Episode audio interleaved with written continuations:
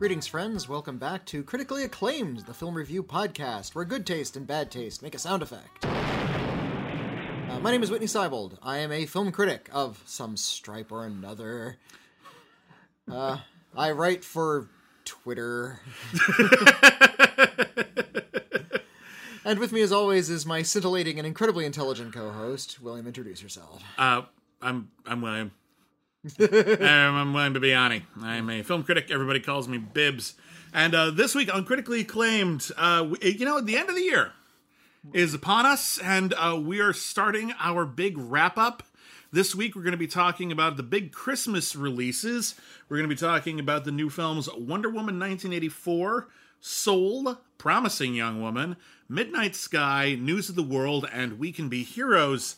And uh, next week, we're going to talk about some of the films that we need to catch up on throughout the year, films that uh, one or both of us missed the first time around, Yeah. that we felt were necessary to catch up on so that we had a full, uh, uh, full range of the year in cinema. a, a sizable sampling of the films that were being talked about uh, by critics and others as well. Yeah, it's impossible to see everything because no one has the time. There are hundreds upon hundreds upon hundreds of movies released every single year. That and that's just you know theatrical and VOD. Then you add TV movies onto that, and, and it, every movie internationally as well. It's literally impossible. But we try to see as much as we can. So Mm-hmm. we're going to highlight some of the movies that we missed, whether we love them or hate them.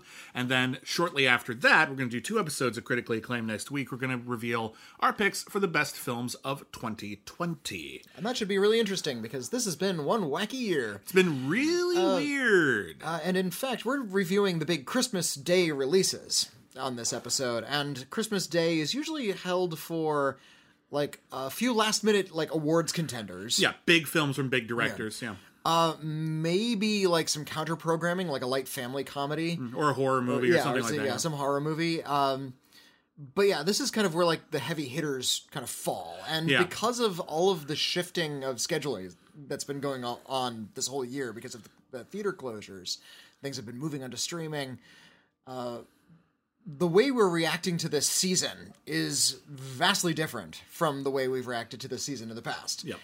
And it's been brought up by some people uh, who are wiser than I that the way we react to these movies might be drastically altered, uh, and the way we're talking about them might be drastically altered given the means by which we're consuming them. Which is to say that all of these movies, uh, with, with actually one or two exceptions, one of them is uh, The Promising Young Woman is only being released to theaters right now, I guess for awards contention. And News of the. World as well. Oh, yeah. I think it's just in theaters right now. Uh, but the majority of these films are being released straight to one uh, video on demand streaming service or another HBO Max, Netflix, Disney Plus, etc.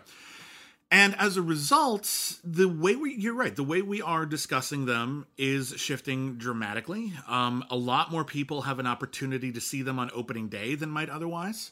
Uh, a lot more people have an opportunity to see them multiple times. And so a lot of them are getting um, disseminated in greater detail more rapidly than perhaps they normally would because people who are interested have an opportunity to view them multiple times a day and without spending extra money on theater tickets. Um, we're seeing a lot of conversation in particular about Wonder Woman, but also Soul.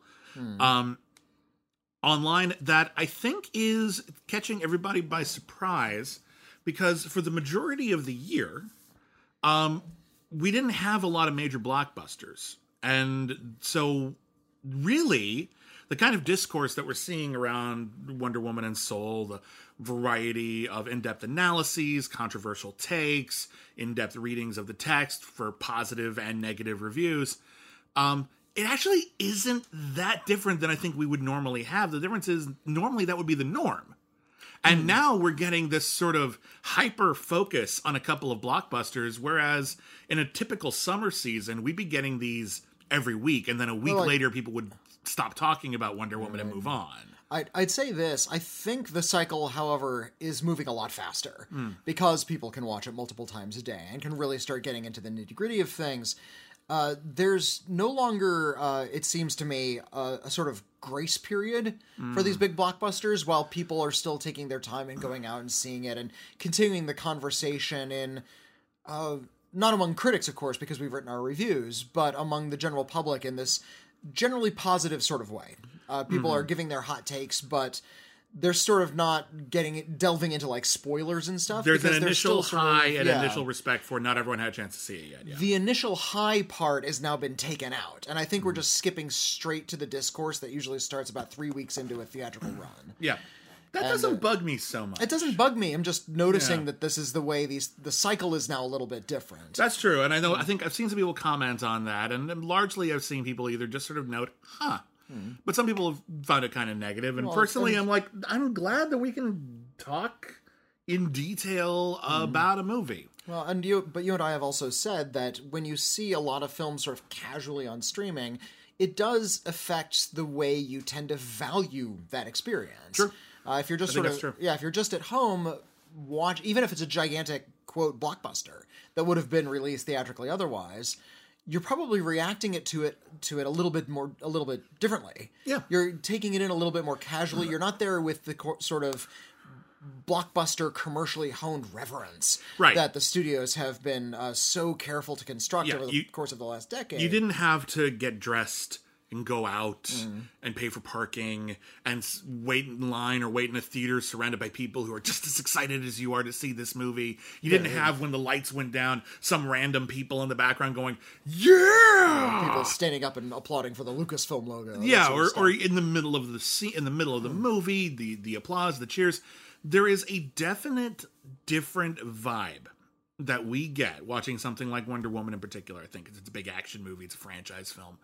Uh, I think if we were watching this in theaters, regardless of what you think of the movie, I think the initial takeaway would be a little bit more, maybe not positive, but buzzy yeah, people would be like, "Ooh, what an experience! Hmm. We got to see this Wonder Woman with a whole bunch of people," and there would be a reference for that experience. And as a result, sometimes the reverence for that experience makes it a little difficult to settle down and actually acknowledge what it is we just saw. Hmm. Like we've seen that a lot with a lot. There's been a lot of like hit movies that initially people are super high on, and then eventually they're like, "Wait a minute, Phantom Menace doesn't quite work, does yeah. it?" Fa- Phantom Menace is the er example of this. People were seeing this film like six, seven times in a theater. Yeah. uh, and yeah, like maybe like three or four years thereafter, we started to say, "Wait a minute, that's not a good mm. movie." I mean, some people faster than that, but it took a while for like everyone to get on board with at least admitting that the film is worthy of criticism. Mm. Um, and and now people have gone back around, but that's fair too. So I think maybe if Wonder Woman had been released in theaters, it would have a little bit more of a positive vibe around it. But we can't control that right now. What we have is the mm. movie. The movie is currently available on HBO Max, and um, I saw it. It's it's not very good. No, it's not. No, It's it's actually a big sloppy mess of a movie. it's very disappointing. Uh, there's it- there's stuff I like in it, but Yeah. it's it doesn't congeal very well. What it feels like is some good ideas, some kind of wonky ideas, and that isn't really a problem for me in a superhero movie. I don't mind if it gets weird. Hmm. But honestly, the thing that strikes me most about it is how underdeveloped it feels. It feels like we have a Yeah, big idea, but we're not really exploring it very well. We're not connecting it to all of the subplots very well. I- I- it's just I kind of a feel, big uh, jumble. I could feel like the various drafts of the script as I was watching it. There's a big opening sequence in in uh, Themyscira, Themyscira, the Wonder Woman land, and um, the island where the Amazons live. the know, I would Okay. totally go to Wonder Woman land, by the way. That sounds great. if they have that 80s mall from this movie, I'll just go for that. That'd be yeah, awesome. the, the '80s mall was pretty great. It just made me nostalgic for B. Dalton books, Oh. but uh, Be still in my heart. I think there was a B. Dalton and a Walden books in the background and that's like, oh, the compe- two co- two competing bookstores in the same mall. That was a thing once. Uh, but that whole opening sequence, uh, I guess, just because we liked like the Connie Nielsen and Robin Wright characters, and we needed to sort of incorporate them in the sequel. Uh, and that sequence actually, while it's I guess kind of fun, doesn't introduce anything that affects the movie later on it's a weird like th- there's one line of dialogue about sort of like but y- you need to be true to yourself wonder woman You can't, you when you're- can't when take 12. shortcuts. You can't cheat. yeah, you know, and, yeah. and, like, yeah we get to see wonder woman she's like 12 years Well, old let, us set and, the uh, stage. Let's set the stage. So here's this opening sequence, uh, and we're going to talk in some detail about this movie. We won't go into full spoiler territory, but in order to explain why we feel the way we feel about this movie, we're going to need to talk about it. So again, it's on streaming. Hopefully, you've seen it already. This episode is a little later than usual. Hopefully, they gave you time. Uh, it opens on Themyscira. It opens on Themyscira when Wonder Woman's just a little kid. And they're having, I guess, the Olympics. It's kind of vague. And here, here's something They don't that- actually explain yeah. what it is or why It- we're here, like what the, the- stakes are. the Wonder, the Wonder Woman games, and Yeah. uh, this this kind of bothers me because they they're not human characters. They're like divine species. I think they, I think they were human, but then they got like, They're like ascend- fantastical they powers or something. Yeah, something like yeah. that. Uh, I got the impression because they're also immortal, so they're clearly not human. I think they were just And, uh, blessed. they were in, they were charmed, enchanted, whatever. Uh, magically enhanced, whatever Yeah. they are, but they have like super strength Yeah. and super agility, and they live forever. And I, I don't know if you can like actually like kill a Wonder No, Woman. you can. We established that in the first one. They they can die, but they can only die like through violent means. Otherwise, live. Oh, that's right. They got like gunned down. yeah. There was a there was a big battle in the original one. Yeah. But what what is the point of like training and working out if you're already magically enhanced? For fun. For, for fun, I suppose. But Yeah, whatever. get It's, it's why. It's why. We, yeah. I, It's like, well, I- maybe, I've- maybe not. That was I've my seen, PS4, uh, by the way. I've, I've seen uh, like like when the Hulk is lifting weights. It's like you're already the Hulk. Are you going to get bigger? Well, like, is, is yeah. Like, what, what kind of power fantasy is that? If I have to like work out to stay in shape, People- if I'm already like okay, superpowered, You're you're looking at this. From I want to be lazy and also be superpowered. You're looking at this from a purely utilitarian perspective. You're also looking at this from a perspective of a film critic. Um, we we're not muscle dudes, okay? Well, but no. but a lot of people exercise, work out, play sports just for fun. It's Hmm. not doesn't have to be about achieving physical perfection. It Well, could just it be looked I enjoy were, uh, playing basketball with my friends. I, I that wish could it, be enough. I wish it looked like they were having fun. They were all very steely well, faced. here, here's here's. Here's the scene. Okay, did you ever see that movie First Knight? First Knight with a K with Richard Gere as Uh, it's- Lancelot. it's been a while. and Sean yes. Connery as as King Arthur. Hmm. It's not good. It's not as bad as you might think, but it's not good. Um, there's a bit in the movie where in this in Camelot in the Middle Ages, uh, King Arthur decides to to celebrate the his betrothal to Guinevere, who I think was Julia Ormond. Um, and she's and she's like young enough to be his granddaughter. It's weird. Um, he decides to have like an American Ninja competition, like long before that was like a thing. It's American Gladiator is basically what the deal. It's King Arthur American Gladiator, where like you know there are like axes being swung back and forth and big dumbbells that are like hitting you off of a post. And if Richard Gere can cross this gauntlet, he can get a kiss from Guinevere and it's really stupid. And here we have that kind of elaborate American Ninja type competition here. But here's the thing, and here's why this sequence bugs me because on one hand, it's, it's nicely shot, it's it's it's epic. Um they don't explain what the rules are of this competition, which will be important later.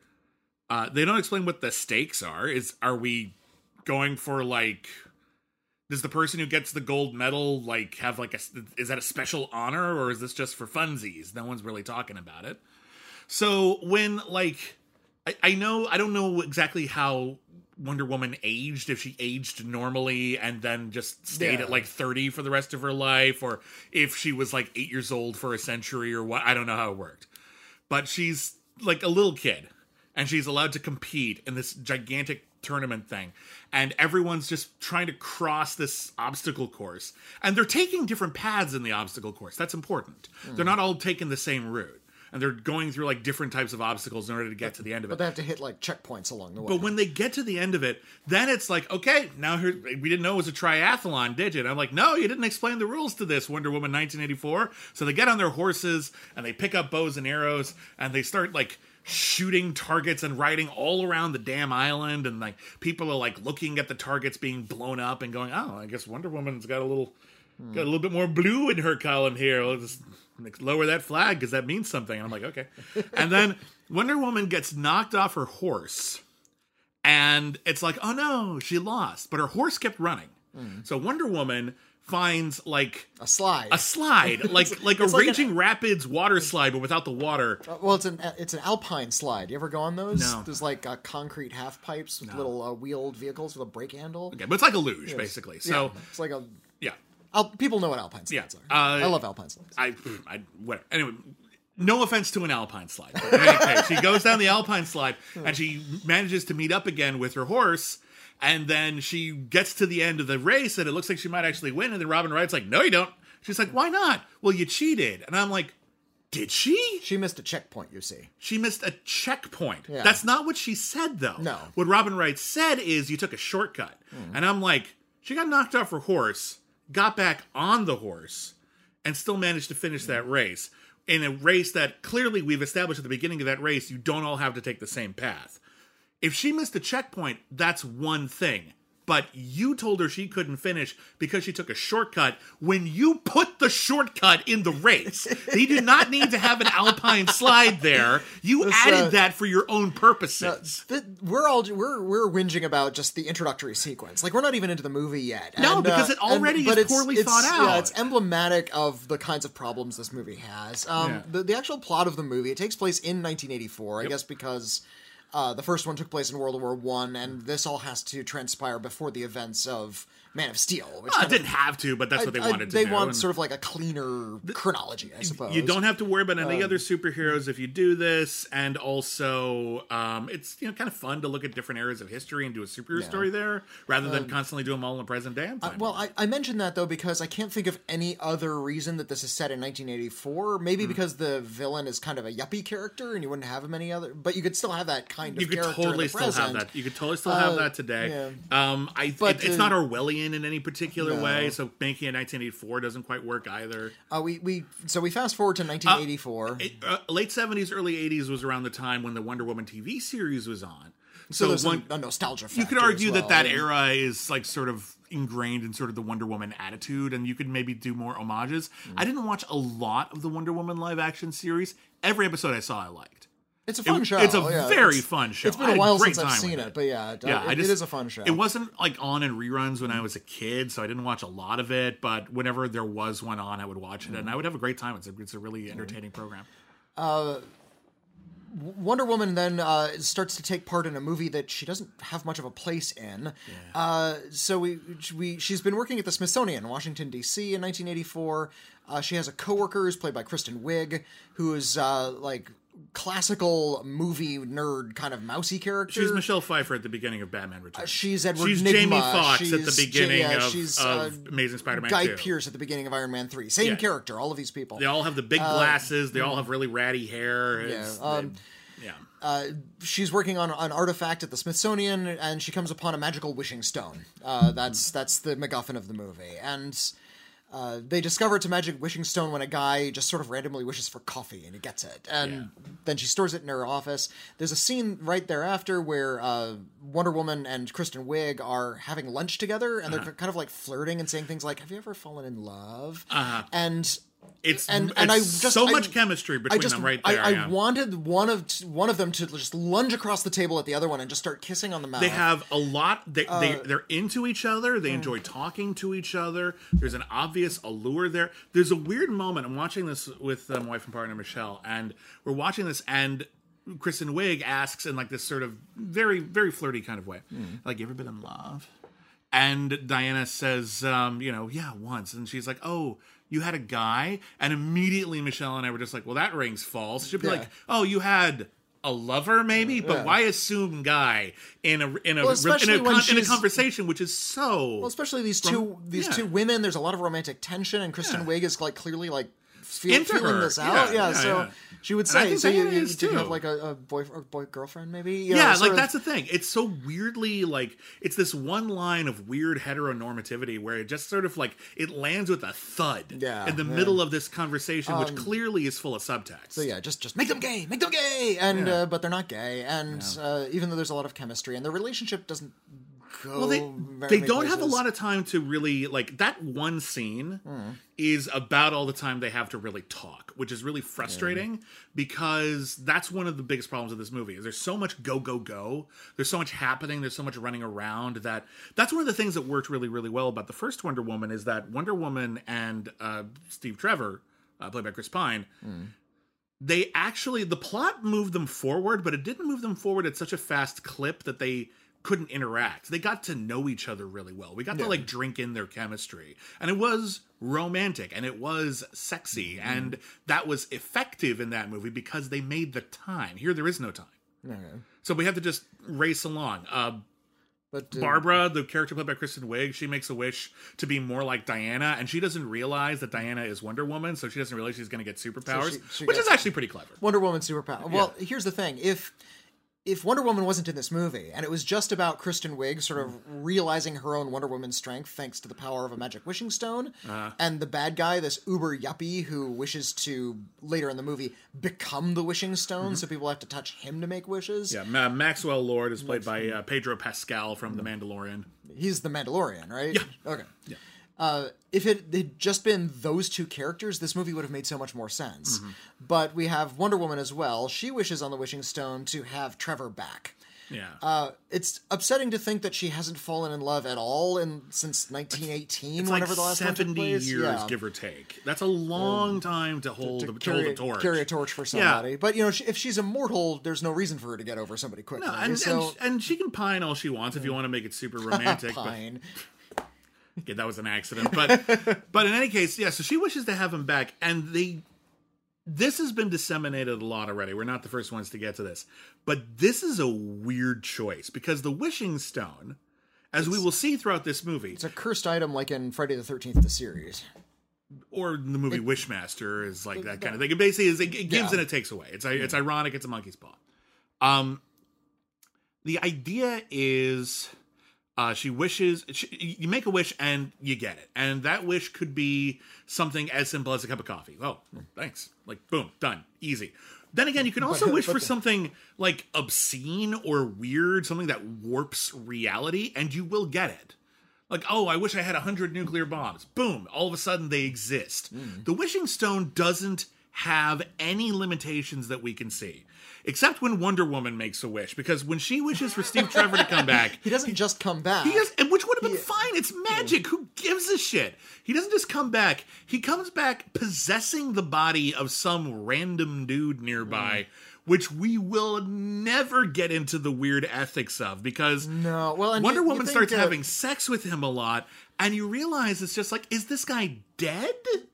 Did he? Because Hmm. Where, where, what happened to the guy? yeah, the- is he in there like locked in and like looking upon like his life and having no control over it? And is that like upsetting like to him? John, uh, John Cusack at the end of being John Malkovich. Is he teleported to another realm a la Quantum Leap and is just waiting to come back? Is he okay with Chris Pine using his body like this? They never talk about it.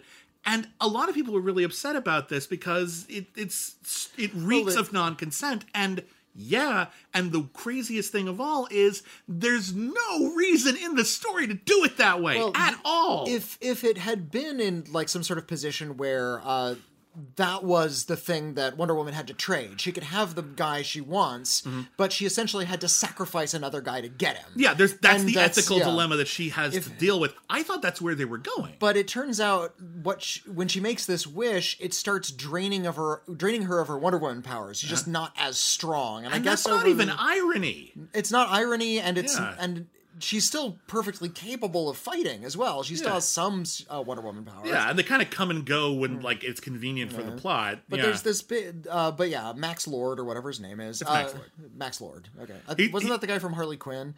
uh, no, no, that was um, Matt Zach Braff, whatever his name was. Uh, ah, what was the name of the guy? Was Jack- the, Jack it was- Black. It was, the guy. It was the Black Mask, and I forget his name offhand. Max Lord is a villain from the comics. He actually used to be a hero in the comics in the 1980s. Hmm. Um, he took over the Justice League, and he was like their yuppie benefactor. Okay. for a while, and he was a, and he was a he was a douche waffle even then. Okay. And but in the last like 20 years or so, they brought him back and they actually made him like a supervillain. Like he was Okay. he had been corrupted and turned Well. evil. And actually it was this whole thing and like Wonder Woman killed him on live television. It was like real messed up and for a while I thought they were Yeah, going he- there, but that it's not that dark a film. but he, like like Doctor Channard in Hellraiser 2, he's been researching the Wishing Stone for the longest time. Yes, I made an allusion to Hellraiser 2 because you should watch that movie instead of Wonder Woman 1984. it's a really good movie, Hellraiser 2. Yeah. not gonna lie. Uh, But yeah, he wishes to become the Wishing Stone. He wants the Wishing Stone Mm. powers. It melts, like it turns into dust, and now he is. he can grant people's Yeah. wishes if they touch him. But he's also figured out that since the stone asks for something in return, he can actually just make verbal demands in return. So. Yeah. I'll, I'll, you get your wish, whatever it is, but in exchange I get like all of your power and your entire private police force. Exactly. Uh, uh, the character from Birds of Prey, played by Ewan McGregor, Roman Sionis. Roman Sionis. Yeah. So that's they're, they're not. th- yeah. There's a similarity. I totally get it. So that's the deal. He's making all of these wishes. He's granting all of these wishes. He's getting a lot out of it, but it's wreaking chaos, and people are just starting to like wish for crazier and crazier things, and the world is starting to collapse. There's and a- Wonder a Woman really, has really to kind of racist sequence in the Middle East where you have these really broad stereotypes, uh, which you might see in a film from 1984. But is that the kind of thing you want to carry over? That's what we want to have nostalgia for, really. And then, uh, and so Wonder Woman actually has reaches the point where she has to decide: is it worth all of this just to have Steve Trevor back? Mm-hmm. And that's her big moral conundrum. Meanwhile, Kristen Wiig has started to really enjoy having powers, having popularity, having yeah, confidence, and so she has decided that if Wonder Woman wants to stop the power of this wishing stone, she will stop Wonder Woman at any cost, which is actually not a bad storyline for her. I, I actually thought that was mostly effective. There's one scene that really pissed me off with uh, with Kristen. I actually like Kristen Wiig in this movie a lot. I think she's I think she's hitting all the beats she's supposed to. But there's one scene that is so miscalculated, and I don't understand it. There's an early bit after uh, Barbara and Diana uh, have that lunch, uh, and uh, Barbara is walking home at night, and uh, she's walking home through a, a park, and some drunk guy tries to assault her. And this is before she has any powers or anything, and she's still very, uh, very meek. But she's she's rescued by Diana. She's rescued by Diana, and thank God. But that's all there is to that. And then later on in the film, after she has powers, she runs into that same guy. and and beats him up. Well, she, he tries to Like, attack her again. Yeah. At first, she just says, "Hey, you, I, you, you're harassing me, and you need to fucking stop." And at that point, he's like, "Oh, I remember you," and he tries to attack her, Mm. and so she beats the crap. She doesn't kill him, but she beats the crap out of him. Mm. And the music gets all dark and moody, as though, oh god, She's become tur- violent She's now, turned yeah. into the dark side, and I'm just like, um, that's a That- bad kind, guy. It's kind of just actually. That's He's- actually, like- he's getting his just desserts and I know, and I've heard people talk to me. I, I wrote about this like a little bit on Twitter, and I was just like, "This is where the movie loses me." The idea that she's in the wrong here, and I'm like, it, maybe she's going pretty big, like she's really lashing out. But again, she was the one who was attacked twice, and even if she has powers now, that's reliving trauma that this exact guy inflicted has no penitence for. And yeah, I'm sorry. He he gets what he deserves here. I mean, she killed him. Yeah, okay, fine. That would probably be too far. But my sympathy is entirely with her. Hmm. This is not her turning to villainy moment. this is a weird miscalculation, and it's weird to me that I'm supposed to like not be on her side right now. yeah, That's so that, that was- That was a weird. weird choice. Uh, Yeah. I mean, all, all There's the a lot choices, of weird choices. All, yeah, all the choices feel really half thought out. Uh, Wonder Woman has this like, even though she's losing her powers, now has this whole slew of new superpowers that. Mm-hmm.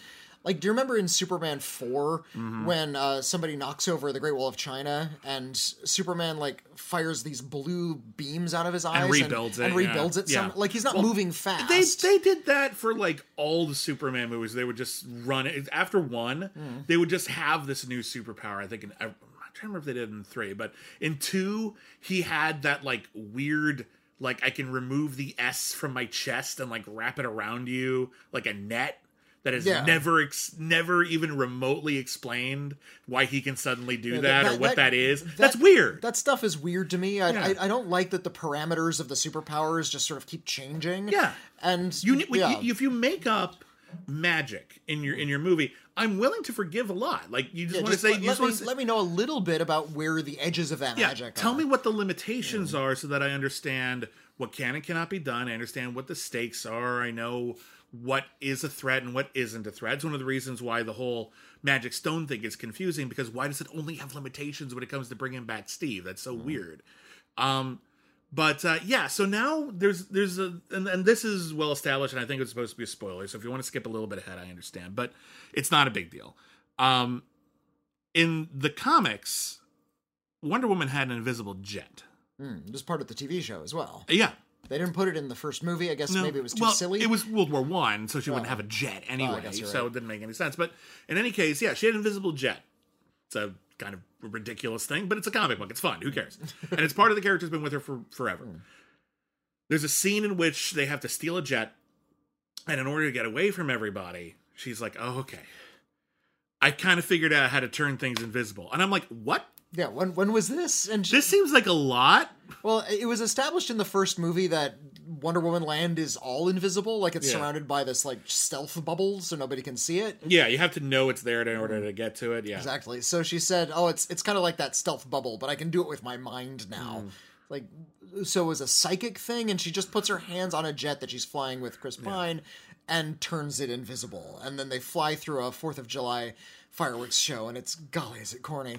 Uh, yeah. It, it's I'm okay with corny though. In a superhero movie, I'm okay with corny because you know what? Well, I will if, say if this. the whole movie were that kind of broadly corny. I kind of wish it was. There's some corniness here and there, but it never quite commits to it. I understand it's supposed to be like a throwback to like 80s type superhero movies. I can appreciate that, but I think there's It's more of a throwback to Superman three than Superman. it though. definitely feels like a throwback to Superman 3, but beyond that, I just feel like there's something about those movies that isn't being captured here. And I think there's a certain innocence of the storytelling because ultimately this is a movie being told with largely modern sensibilities in terms of action and Well, and- and we've become a lot more, uh, you can uh, say either cynical or savvy to the way these stories are told, and we've been living with this genre for, what, 15 years now. So I don't think we can have that same kind of innocence any longer without see- hearing the creaking of the larger machine at work. This is the ninth film in this series. At the same and we know there's others coming, and it actually has the pressure of being part of this larger machine I think- I think that you- I think will rob it of a lot of its I, innocence. I think I think you can do it though, and I think the hmm. thing that makes this that makes Wonder Woman rather distinct is that she is a mythological character. She exists in a world of gods Yeah. and monsters. Um and that's something that Superman doesn't do, and that's something that Batman doesn't do. And I was thinking about a movie which I, I liked when it came out, and I revisited it, and I, I no longer think it works, but there's fun stuff in it.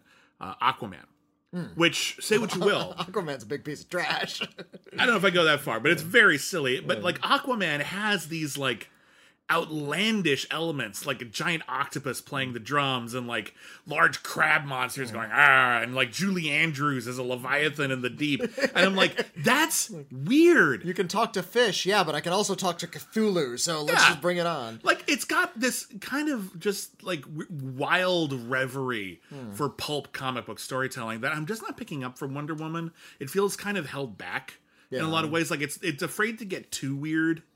And I think that's hmm. the problem. Like there are bits when like Wonder Woman's like in a mall saving people from like a big hmm. attack or whatever, and she like rescues a kid and like slides her across the mall into a giant teddy bear. That's fun. That's hmm. cute. That's good. It's good natured. Like I can handle that. But then you also have all of these weird sexual assault scenes, and it's like, Yeah, the- uh, what am I supposed to do with this clash of tone? I don't really see where the connective tissue is between all of it. The action is fine. That that opening rescue sequence in the mall is fun, just because it's a fun setting. Uh, there's a, a fight sequence later on when Wonder Woman is ostensibly less powerful, but she seems just as powerful as ever. She just grunts a lot more. Yeah. Uh, where she's fighting in the White House. Re- Yeah, that's a in, fun bit. in Reagan's White House, they got a guy uh, who doesn't look anything like Ronald Reagan. Yeah, he's, he's of- a movie version of. He, he's the guy. He's the president who would be in the '80s movie representing Ronald Reagan, but who wasn't Ronald Reagan. I think there was a better way, like you could shoot him from behind or get like a sound alike or whatever. Yeah. Just I'm glad they didn't do it in CGI anyway. Oh god, that would have been awful. Oh, there was a video game recently that did like a CGI. Uh, yeah, one of the Call of Duty Yeah, movies it's had like Ronald Reagan Reagan, was in in it, it. which is so fucking weird. Um, So, I, but I like that sequence. I like that fight sequence, but that like sort of fun little bit of like sort of down to earth action is offset by all this other wild stuff. Mm-hmm. There's uh, a setup and a very brief payoff for this like golden suit of armor that she gets to f- like it has wings so she can fly Yeah, around in it. but it's so But also she can fly, so I'm not sure. Like she's given flying powers in this movie. yeah, Um, that's not a Wonder Woman thing. Is no, it? it is actually. It, she can fly. In the Like- comics, she can fly. Yeah. Oh, I, I, I thought she could Uh, not, not fly. not but- Wonder Woman's powers in the comics have like changed. There's actually a Yeah, while in like the 60s or 70s where she didn't even have powers and she was Mm-hmm. more of like a super spy type character. Um But um, yeah, there have been a variety of iterations of Wonder Woman where she could fly. That's not Okay. that's not that weird for the character. Oh, okay. Yeah. Though She learns to fly in this movie Yeah. though. Like she, she can't fly in the previous. and she's like and she's like flying across the, f- fucking Atlantic, country or the Atlantic and she's like I got to go get to this important thing. And he's like oh right that gold suit. So I guess she flew all the way back home Yeah. and then went again yeah, after with the, this whole in the flying magical Yeah. flying suit, there's a there's which looks pretty ridiculous. yeah. Kristen Wiig hmm.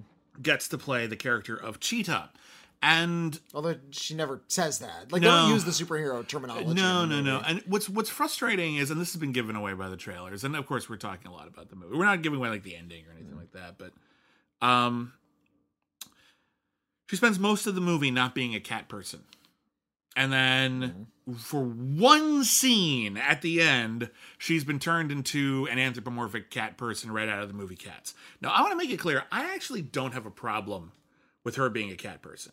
I Oh, actually that's- don't. that- that- that's fine, That's yeah. fine. That's fun. That's cool. It's fine.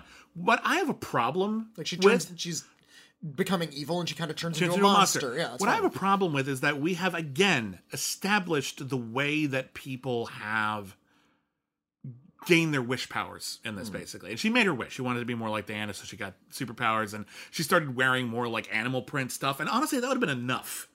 I would Yeah, I she was think just dressed If you want to bring her back in a and, yeah. sequel, and then maybe she gets more powers or something like that. She doesn't need like a, a, tail and fur and all yeah, you, of you don't need it. She was fine. She was cool. But um towards the end, like Max Lord like just sort of oh by the way, you also get more powers. And I'm like, oh, okay, I didn't know you could do that. Yeah, he, he, sa- did- he says at one point, like, I'll give you a freebie. You got a second wish. and I'm like, I don't think you can do that because if you can do that, that actually breaks a lot of stuff because earlier in the film we established that you can't give someone more than one wish. Yeah. Like it's literally impossible. So you broke your own rule there.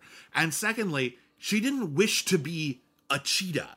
Hmm. She just wanted to be more powerful. So where did this cheetah fucking thing come from? I kind of wish She, she says, I, like, I- she says, I want to be an apex predator, which, yeah, if I recall, pretty was vague. it's it's a line of dialogue from the movie Chronicle as well. So, Oh uh, yeah. uh, But regardless, I'm like I'm watching this and I'm like I kind of just wish there had been like one point earlier in the movie where she was like talking to someone. It's like, yeah, I'm, uh, I- you know, it's cool. I wish I dated more. I'm kind of all alone. I even have pets.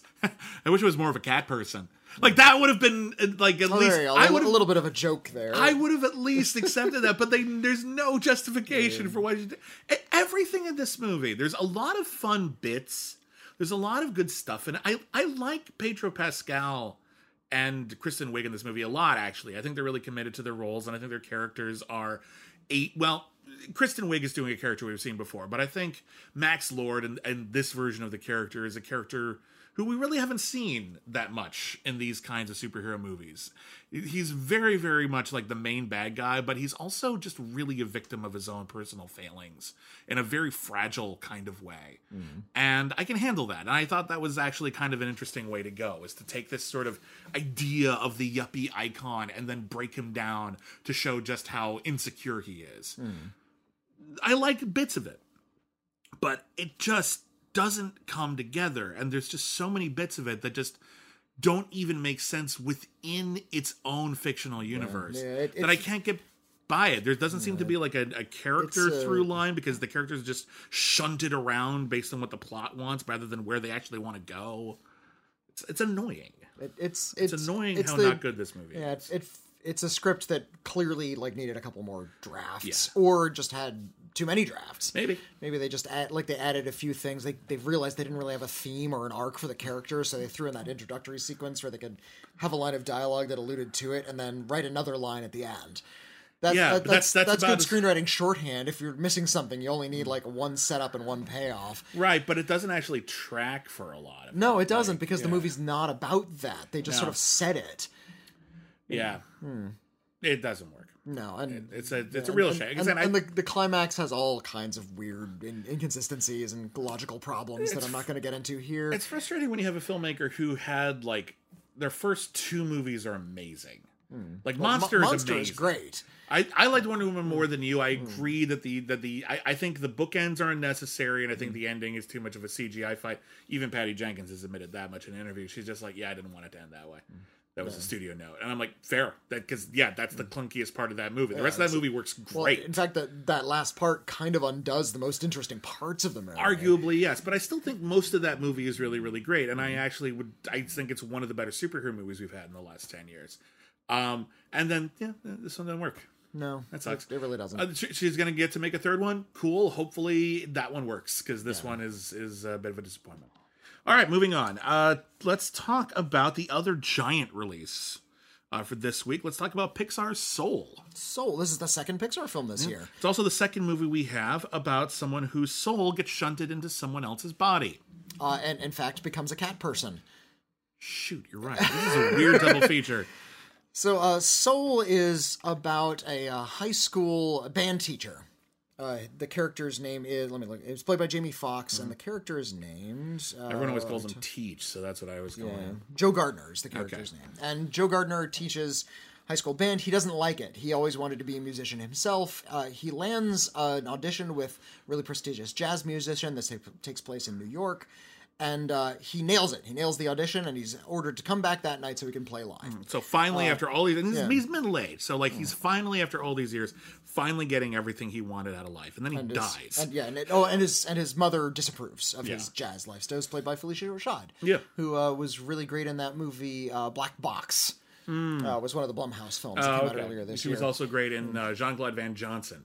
Yeah, yeah, she she brings a lot of energy to, to what, whatever she's in. Um, But anyway, Jamie yeah, Foxx's life is then he- finally getting going, and then he dies. He falls down a manhole and he dies. Uh, he appears in the afterlife uh, as this blue blob. He's a soul. Yeah. And everybody around him is a blue blob. And he's heading into the great beyond, a big Hmm. glowing light. And he says, Nope, F that noise. I need to get back to Earth. He uh, runs off of the ramp leading him up to the great beyond and lands in the land where souls are born.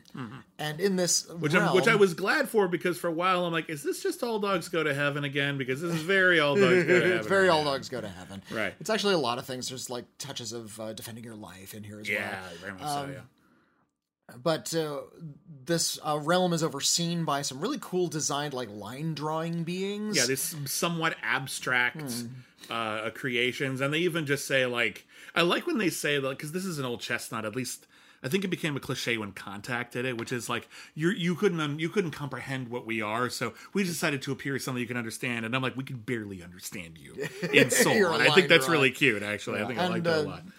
But yeah, uh, the way it works in this version of the before life is that the new souls all have to all have like personality traits, uh, like sort of branded onto them. Yeah. And they have a little badge, and once they've fulfilled all of the, the notches on their badge, they get to be born on Earth. Yeah, so like you're insecure and you have an affinity for animals and you have a great sense of humor. Go. Yeah. And uh, you're a megaloman- you're a megalomaniac. Go. I, I do like that most of the personality traits they ascribe to people are very negative ones. yeah, like they're, like they're actually com- real people. They're not just like cute. Like uh, so yeah. you're and you're you're gonna love skipping rope. Like it's not just that cute because it's Pixar. It's, it's Yeah. a little bit more sophisticated. But what Joe They sees is yeah. Uh, these these young souls get to go back to Earth, and he's like, "Great, that's how I'll get back to Earth." But it turns out he can't do that because you need to have like the full merit badge. Hmm. So he signs up to be a mentor for these To- young souls. to the 22nd soul that was ever produced. So this Yeah. soul has been around for literally millennia in the before life, Yeah. preparing to go to Earth. I mean, ar- when, And- depending on when humanity started, arguably millions of years. Yeah, oh yeah, I suppose so. But uh, this soul, played by Tina Fey, only ever referred to as 22, uh, has been mentored by uh, many great historical figures like Mother Teresa and Archimedes have all talked Muhammad to. Ali. Yeah, they've and- all, all talked to uh, 22, and and she's gotten on all their nerves. Yeah, she- that- she just doesn't want to go to Earth. She's happy in the before Yeah. life. The mentors are just supposed to help the the soul find that spark, that thing that makes them want to live, and Mm. uh, and then they go off and do their thing. But th- this soul has never found a reason to want to go to Earth. They're very content with where they are, even though Mm. They, they're uh, yeah. Anyway, uh, but he, uh, Joe savvies 22 to his scheme, and, and she says, Great, that sounds good to me. I like a good scheme. They find Joe's uh, physical body. It turns out he's not dead, he's just comatose. I hate that. Which I think that uh, that feels like such a cop out to me. Yeah, well, well, why would he? Why would his soul be gone if he's well, something I appreciate. They we do find there's a scene where we uh, find lost souls Yeah. of people who are still alive on Earth, but they're just sort of lost in monotony, so their souls are already in the afterlife. Right, so his soul should be there. Yeah, it shouldn't be like on his way Which is out. that's a he's not dead yet. That's a conceit from the Divine Comedy, uh, Yeah. where the main, Oh, yeah. the main character is actually in hell, seeing the souls of people who are actually still alive. yeah, they're, they've committed sins that were so terrible that their souls are already in hell. Already being doesn't, tortured, Doesn't matter yeah. that they're not alive. That they're Yeah. that they're still alive. But again, And they this is another one where the rules uh, are yeah. are they've made up these rules. And there's already inconsistency. We're not even Yeah, halfway through the yeah, movie, and that really frustrated me because uh, I was liking it so far. this is all this is all in the first act of the movie. They uh, are able to open a portal where 22 and Joe jump back into his body, but there's a mix-up. 22 ends up in Joe's body, and Joe ends up in the body of a cat, and it Yeah. becomes this wacky body swap comedy for the bulk of the film. Right. Which is really disappointing because that's really uncreative, especially Yeah. for a studio like Pixar. you were you were going so high concept and Yeah. so interesting. and we're getting like all these abstract ideas and Yeah. souls in the afterlife, and it just ends up feeling like again this is the sort of thing like dudley moore would have done this kind of thing in the 80s and he, did, kind of yeah, did. Like father like son. yeah exactly. Like this is what we're doing here. And yeah it ultimately ends up feeling so small not like intimate just small N- in a way that's like kind of creative, dis- kind of disappointing. Mm. There's so much artistry going into this and so much talent that the story would take such a conventional detour is extremely disappointing it's handled mostly well uh, a lot of I critics mean, have pointed it- out it's slick as heck. It's Pixar. Oh, it's very pretty, sake, but like a lot of people have pointed out, and I, I find it distracting that this is a movie about a, a, a black man who doesn't appreciate his life, Hmm. and Tina Fey is a white woman who Oops, sorry, not stop that. I apologize. Uh, who ends up in his body and like showing him the right way to live in his body, and there's something Condescending. there's something that at the at best has not been thought out very well. and there's really no reason why you had to handle it like that. And it's really annoying. Um, but that's kind of my thing. There's so much exciting stuff in this. Beautiful animation. Uh, the music is great. Uh, his music is by uh, Trent Reznor and Atticus Ross, and the jazz music is done by Jon Batiste.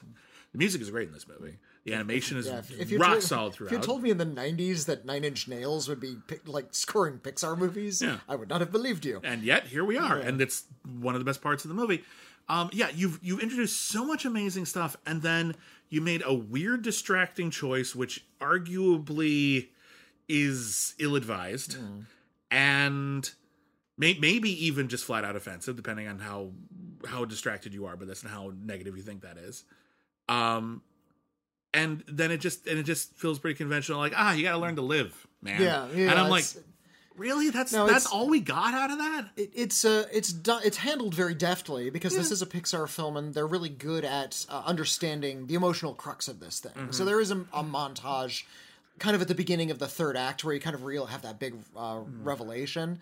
Where oh it was happening this whole time and you just didn't notice. But that's something that I, they actually pulled with me on Onward as well. Uh, It's yeah, like all, all of these things you wanted, you were actually getting all along. I thought And it worked better thought- in Onward because Yeah, Onward. I actually like Onward better well, because than this movie. Well, I don't know about that, but like I think this one ultimately is saved by its bigger ideas. Where I find Onward frustratingly conventional, but because Onward was so conventional, because it was such a road trip movie. Well, it, The it- idea that- something conventional to fit in this like kind of weird fantasy world. Yeah. So I'm a, little okay I, with I, it. I, under, I understand the rationale for it. I just think ultimately it didn't pop. It's not a bad movie. I just didn't love it. Um, but like because it was so conventional and because it was hitting so many formulaic tropes, that sequence where the where the hero realized that his older brother was more of a dad to him than he realized and that he wasn't appreciating him enough, it actually struck a little more because the movie was so kind of just generic until then that that moment of genuineness was really was like oh Yeah, it well, was. good on you onward Yeah, and, yeah and it was one of those things that made you think back over the film. I was like, oh yeah, there was actually more going on than we were perhaps appreciating. but here because he's ostensibly he's here to like play that great jazz performance but again 22 immediately starts appreciating life and here's another thing that's really frustrating about this movie because like I, Oh, we is- get is it, It, be- 20 is it the the whole that souls don't have senses? Yes. Yeah. This is weird. So here's so the whole thing that 22 is going to start appreciating life. We know that's going to happen because that's that's what an arc is. It's the only arc possible. So you're not going to get that wow moment because it's the only moment possible. So we know it's coming on some level. You don't know how it's going to happen or how it's going to look like, but you know it's there.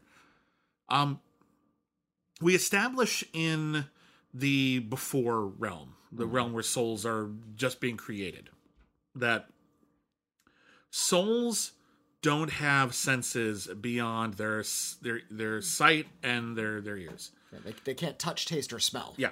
So okay, they can't feel things. So you can like, you know, throw one against the wall and they don't care cuz it doesn't mm. matter. They're not physical, it doesn't matter to them. There's a whole like pavilion where the souls get to enter and it contains everything they could possibly encounter. And there they're supposed to be inspired by something. They're supposed to find their motivation, their goal, They their call it purpose. their, they call it their spark. And Yeah. There's some conflating between spark and purpose in this movie, and that's actually a bit of a plot point. It is a bit of a plot, that's fine. But my point is this: it's supposed to contain every experience you could possibly have on Earth to prepare you for it and to give you something to to look for. Um, that without- senses is excluded from that. yeah. So a like when, when twenty two, who claims to have experienced literally everything in there and still found nothing, eats a slice of pizza, like the first thing twenty two mm. does when when twenty two has a body. And like, oh my god, this is delicious. How did I not know? That's an excellent question because So how- a lot of people, people are like- motivated by their senses. By the, yeah, it's the, a the thing- fundamental process. I mean, not everyone has all of them, but like, so are we saying that like massage therapists or chefs, like that's Mm-hmm. Yeah. like How could you- illegitimate somehow? I'm not like- exactly sure what they're saying. like you here. imagine Remy from Ratatouille. Like, I don't know if rats have souls in this universe. We found out cats do, so I guess rats do. um, so like, he, his spark probably had something to do with cuisine. Probably had something to do with taste or or that kind of life experience. Probably, I don't know, but like, there's a decent chance. But his whole thing was he experienced taste, and that meant something to him. Hmm. You know, texture, flavor, mouth feel is a word that gets used a lot. As a soul, you're not allowed to have that? That seems like a pretty fucking weird oversight to not have that. Hmm. And it feels like the only reason, it feels like if they actually had all that in that pavilion, then you don't get this movie.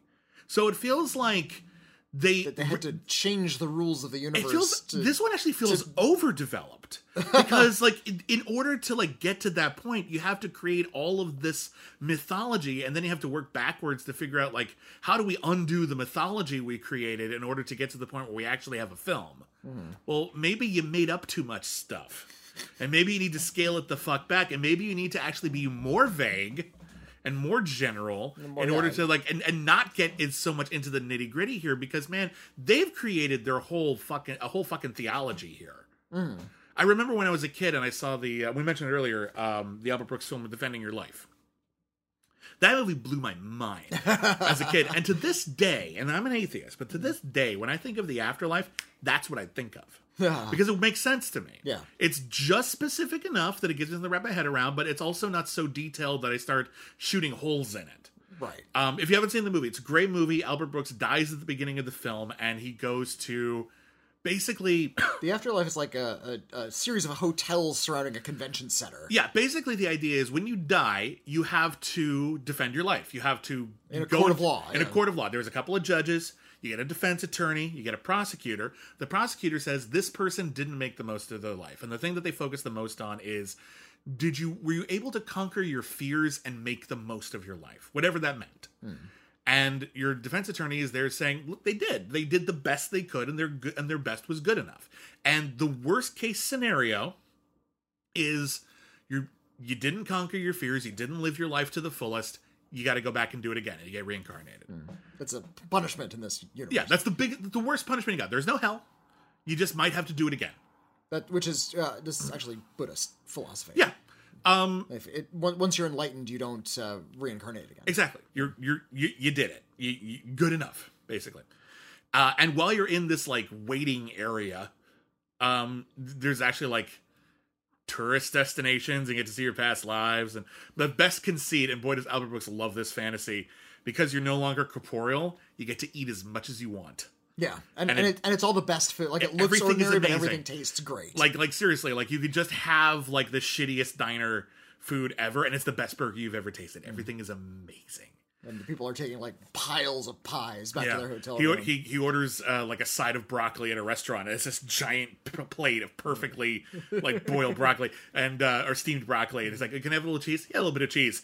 Gunk, like this giant swath of the most perfect cheese you've ever seen. Oh, it's amazing. But like, it's well crafted enough. It's smart enough about what it is that it actually incorporated itself into my own personal mythology. And I think to myself sometimes, am I letting fear control my life? how would am I be gonna- able to How am I going to defend this? Would I be able to defend life? this when all was said and done, whether whether it's to myself or a deity or, or whatever? Would I be able to say I made a good decision here? I didn't let fear control my destiny, Hmm. and I thought that was I think that's relatively healthy. But I wonder if Pixar is thinking about how like we're telling kids what the afterlife is and what life is all about. And unlike something like, say, Coco, which is actually steeped in a very specific culture and the way that culture uh, portrays the afterlife, Coco, much better film, by the way. infinitely better. film. Coco is amazing. But Coco is actually based on a very specific cultural idea of the afterlife. And that gives it its grounding, that gives it its its soul, if you will. Uh soul we've we've scrubbed all the actual theology out of it. Hmm. And so now it's just baseline neutral afterlife ideas. I'm not saying that's a problem, but what I am saying is that that this is clearly something that like I feel like again these movies are aimed at young kids. Some kids are going to glom onto this, hmm. and boy do I hope it doesn't screw them up. Boy do I hope it's a positive thing. I don't know, but I hope it's positive because that's a big heavy responsibility. I've, I've been saying for years that uh, you know Pixar was picked up by Disney at Mm-hmm. one point in their in their Yeah. uh, They've, inception. they've, been, they've been Disney longer than they haven't been Disney Yeah, at this point. like yeah. the Disney distributes all Pixar. They are, however, their own sort of creative team. Uh, they they make films and then Disney distributes. Um, Hmm. Uh, I'm not sure how true that still is. I'm- not sure how much but like there's yeah. there's now like a lot more cross pollination, and the hope was that uh, Disney would bring more or Pixar would bring more interesting ideas to Disney, which was. However you look at it, kind of stagnant creatively. Mm-hmm. They just do the usual fairy tale stuff. When they try to do something really wild, nobody goes to see it, like Meet the Robinsons. or Treasure Planet. Yeah, or Treasure Planet. Yeah. Like th those are these are ambitious, different from what they're usually used to doing, but They didn't- People they didn't so yeah, People- yeah, people just aren't, aren't so interested in them. Yeah. And then they do something like uh, Wreck It Ralph, which is actually pretty creative, funny slapstick idea, Mm-hmm. like based in pop culture. Unlike anything they've ever done. That felt more like a Pixar film. I th- I would say even more so. Uh, Ralph breaks the internet, Hmm. which is also one of these things where we're gonna we're gonna literalize something that's kind of an abstract concept if we think about it, Yeah. And we're gonna give it character. And actually, I, I took me a while to finally get around to watching that movie. I like that movie a lot. I think that movie does a lot of things right. Ralph breaks the internet. Yeah, I think that movie works. I mean, there's there's I, some, I do like the uh, the depiction of the dark web, which is pretty cute. yeah, there's a lot uh, of good stuff in there. There's, uh, but unfortunately, that pollination also seems to be leaking into Pixar, and you see films like Brave, which feels very conventional, especially for what they have been doing up to that point. Mm-hmm. I still think that movie gets a They bum start- rap. I like yeah. that movie, but you're right; it's relatively conventional for they, they start doing more and more sequels to their previous films. There's you know four Toy Stories. I like the Toy Story movies. I like Toy Story four more than most people. I think most people. I think. I think I'm actually in the minority on that one. I think most people like Toy Story. Okay, 4. I- I'm I- the one. I'm the. I Grinch really loved like how weird Toy Story 4 was. Uh, there's three Cars movies. That third Cars movie is fine. That's Uh, a good but, movie, actually. But like the, the idea is they're they're not sort of ex- expanding as much. They do something like The Good Dinosaur, which is f- like forgettable Pixar. How do they even do that?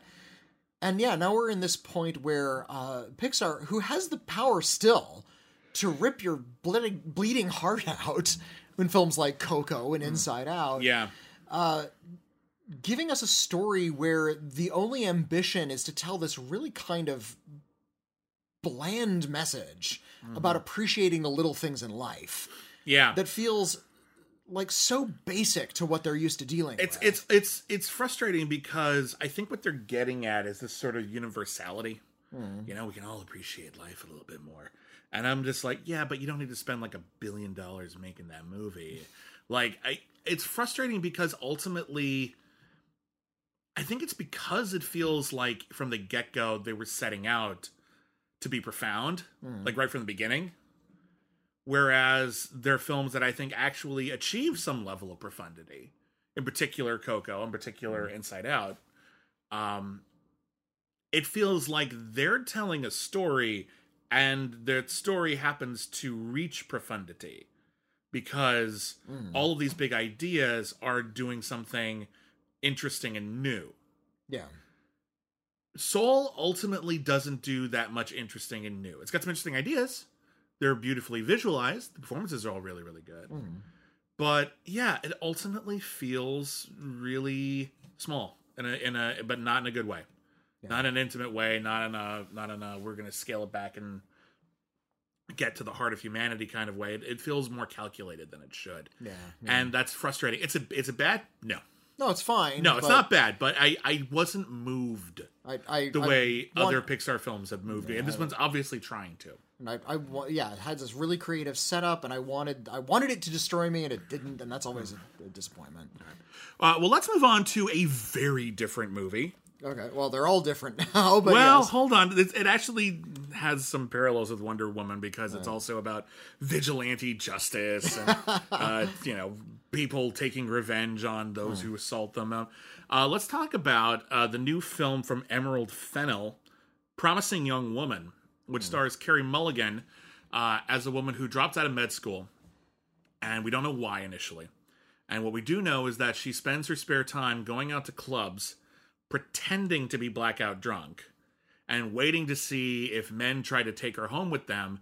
And then, right when they try to assault her, she snaps out of it and, just call- drops calls them on character. it, yeah. yeah, and then just calls them on and makes them insecure. And we find out over the course of the film why she does this Mm-hmm. and also what her larger agenda is. And it is a story of revenge, it is a story of grief. Uh, and it is. And more, more than anything, it's a story of bloody righteous indignation. yeah, it is.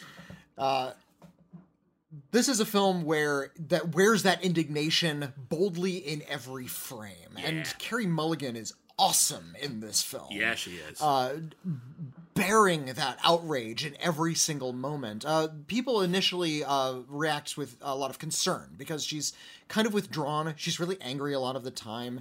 She starts Clearly going through a lot. Yeah. Um, even even her boss uh, at at the co- she works at a coffee shop Mm-hmm. now. It's you know as a barista. It's not a very glamorous job. She's barely paying bills. She lives with her parents. her boss is played by Laverne Cox, who I love whenever I see her in anything. Laverne Cox is wonderful. Uh, I think this is one of the rare instances where we have a trans performer uh, whose gender is never mentioned. Never mentioned. It's not an Yeah. issue at all, and I love that kind of just uh, gender blind casting. It's great. yeah. uh, She's living with her parents. Her parents are play, played by uh, Clancy Brown and Jennifer Coolidge. and Jennifer Coolidge, Yeah. and they're kind of condescending to her in, in the beginning of the movie. They give her a, a special birthday gift of a suitcase, Mm-hmm. saying, mm, "You should move out now." That's the implication. Yeah, Um, you're, you're you're getting on. You should you should carve your own destiny. Damn it. Uh, but she has this, uh, I guess, this vigilante habit where she's uh, stalking, shaming, and like confronting all these Yeah. men. And I, I don't want to say why, because all of the reasons why she's doing this, A, are uh, completely justified and make her actions seem like this ingenious power fantasy that we all wish we had thought of first. yeah. Uh, and the way her ploy eventually plays out is both insanely tragic and unbelievably brilliant. Mm-hmm. I and love somehow this movie so much. I'm so glad you like it strikes too. both of those notes perfectly and simultaneously. Yeah, I, I think this is one of the best movies of the year. I'm I'm It's so absolutely good. I'm absolutely just astounded by how because this is a movie that honestly could have gotten by just on righteous indignation. It Yeah. would just we would we would have had it. You would we would have been on your side, and you could have like had so many things we could just gloss over if they weren't perfect, and yet everything about it works. It's in it's interestingly filmed um, in a way that uh, just calls out from the get go that all of this movie is intentional. There's nothing about this that hasn't been thought out, and it all comes together beautifully. I believe this is Emerald Fennell's first uh, film feature film as a director, Right. although she was very heavily involved in um, like a hit TV show. uh, Uh, Killing Eve. Killing Eve, which V- I haven't very seen, critically so, acclaimed. I haven't seen that one either. Although after I watched Promising Young Woman, I'm like, I gotta watch that fucking Yeah, but show. but she's all, also uh, been a, an actress for most of her career, so it makes sense that uh, she would create this uh, wonderful project that is an acting powerhouse for the lead character. Yeah, yeah, And- and Carey and, Mulligan indeed a really vigilante whose yeah. superpower is acting. Yeah, more or less. Yeah, um, but uh, yeah, this is a movie that like should like it, it- once you like hear the premise or see the trailer, you think this is going to be Grindhouse. yeah, and it's not It, it could Grindhouse. real. It, it was like the premise is this close to bungling the gender politics. Yeah. but this does not make a false step. Never once, and it's really super impressive. This is a movie that is it's a vigilante revenge movie that doesn't feel exploitative, and how fucking hard is that? Mm. Yeah, especially considering the subject material here, where the subject material is sexual assault, which is frankly most of the time when people make a movie in what we call uh, the rape and revenge genre, which is a very harsh genre, even when it's done well, Mm. which is rare. Um, it tends to come across exploitative in a very negative way. Yeah. Well, here's the thing: men typically direct those Exactly. movies, exactly, and uh, there's there tends to be a, an element of prurience, even if eh, during all of the violent scenes. Yeah. Like even when somebody is being assaulted, it, it does have this kind of gross uh, this is- eye to it. This is something that uh, um, I was um, my wife and partner Michelle. Uh, she uh, she writes under the name M. Lampas de Silva, and she has a new book out this year uh, called Hooker, which is about a uh, sex worker uh, who becomes a vigilante. who She fights with hooks uh, to fight a misogynistic serial killer in 1980s Los Angeles, and it's a great book. It's available now. It's on. I, I'm obviously. You know, I'm not reviewing I- it. I'm oh, it's too close to it, yeah. But like, I, I think it's it's every review of it has been excellent so far, um, and it's at Barnes and Noble and Amazon and such. But um, while she was prepping it and getting ready to write it and and plotting it, we watched a lot of uh, those kinds of exploitation films. Um, a lot of them films about um, sex workers and vigilante justice, films like uh, Vice Squad or the Angel series. And there is this thing where, yeah, the vast majority of them are made by men, and a vast majority of them aren't really about the woman's experience. No, They're not. They're just this. They're largely performative. Uh, they largely let the actual vengeance wait until the final act, which means that for the majority of the story, all we're getting is the suffering, and there's something that's just uncomfortable about that, as though that's what we're supposed to be enjoying. Uh, here, it's all the vengeance. It's Yeah, all we- the we- righteousness. It, it, Yeah. it, I, I think Michelle's book is is his own thing. I, but like, this is a really good version of it too. Yeah, I love it. Um, there was a film I saw is tw- 2018 film called simply Revenge, which Oh, yeah. which was of, of this same genre, Yeah. uh, and it, it wisely eschews the actual uh, act Yeah. of violence at the beginning. Like, Yeah. like it, we we are We we're know what aware of happened. happening, Yeah, but but- but yeah, the, the camera doesn't like look at it, and uh, Yeah. the rest of that movie is much more about uh, her survival and Yeah. her experience rather than the men. Yeah, actually depicting the violence against women, you got to ask yourself, who is that for, and why mm. is that necessary for the story? And ninety nine times out of hundred, it isn't. Michelle mm. specifically wrote her book so as not to depict all that violence against women. if there is any, it's off camera, and it's hardly any. Like that's not the point. Mm. This is from a this is from a perspective that this genre doesn't get very often. Uh the music choices are astounding. This is a There- great soundtrack. There is a cover of Britney Spears' "Toxic," which is used to great effect. Oh my god, it's so it sounds like a Bernard Herrmann score. It's so excellent. Um, yeah, they find a great use for uh, Paris Hilton's single. yes, they That's do. great. Um, yeah, everything about this movie it's so particular, and it really does feel like this is one of we've seen a few cinematic, you know, directorial debuts this year, but this is one of the few that really does feel like here is someone who is coming into feature filmmaking with a clear voice. Mm-hmm. Someone who is making every choice because it's the right thing to do, not because it's an experiment, not because they're just learning, but because I this and again, Emerald Fennell hmm. worked a lot in TV, so yeah, they not coming from nowhere, but boy is this assured, and this is just oh. a brilliant oh, screenplay. Hmm. Everything about this movie works. In terms of like, uh, like where it falls in her career, I was thinking a lot of Get Out, like Yeah. an, an established actor now moves into essentially genre filmmaking, but really does something interesting with hmm. some new ideas. Smarter, I just- thematically rich. I, I'm crossing Yeah. my fingers and hope Emerald Fennell doesn't pull an us on us, where you know I, it has like like a, a lot of really cool, interesting ideas that don't connect in any kind of meaningful way. I will say this. I, I will say this for us. Us maybe, maybe. I, I would say this. Us is sloppier than hmm. Get Out. I still think Yeah. it works, but I would. I would think it's, like- fair to say that Get Out is so like perfectly polished hmm. that something that is imperfectly polished but still amazing can't help but feel pale in comparison. But like, I still think it's good. But like, regardless, Promising Woman, incredible screenplay. People should study the screenplay. It's so hmm. interesting and inventive and effective, and everything pays off in it. Everything is excellent. like I said, like like somehow simultaneously tragic and exhilarating. yeah, it's Just really emotionally it, rich yeah. while being, you know, exciting in that very much um, uh, pulp movie kind of way. Hmm. It's boy is is it fantastic. please see this movie. It's intense, but please see this movie. All right, uh, then the last couple of films that we're reviewing this week are films that only one of us saw. Okay. I'm just going to let you take the next two. So tell me about uh, the new Netflix film Midnight Sky. The, the Midnight Sky is uh, the new The film Midnight fro- starring and directed by George Clooney. Oh, he directs movies now. Uh, he's done a couple. Yeah. He's actually done a few really good movies. Uh, he uh, he directed Confessions of a Dangerous Mind, which I really liked, and he did Good Night and Good Luck, which I really liked.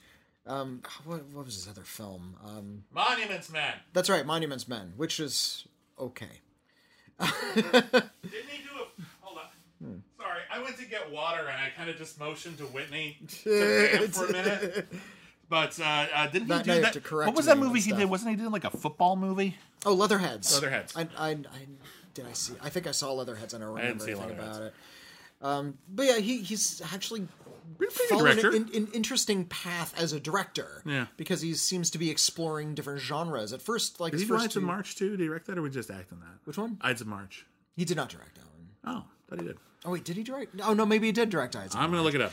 But yeah, he seems to be exploring a lot of different uh, genres as he as he goes forward. This is his science fiction film. Uh, he is Yep, George Clooney directed them.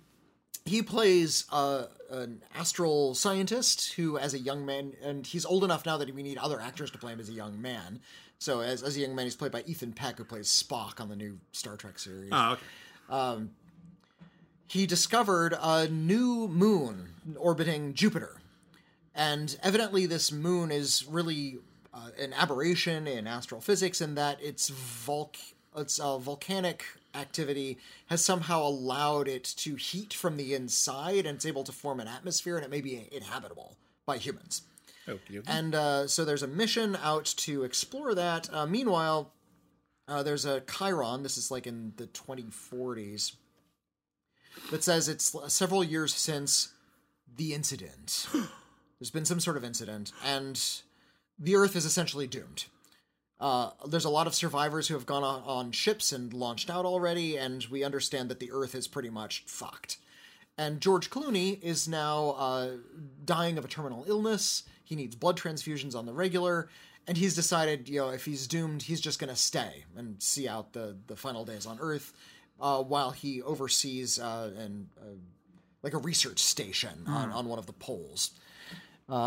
Who should be at the research station but a child that was left behind? The child doesn't speak.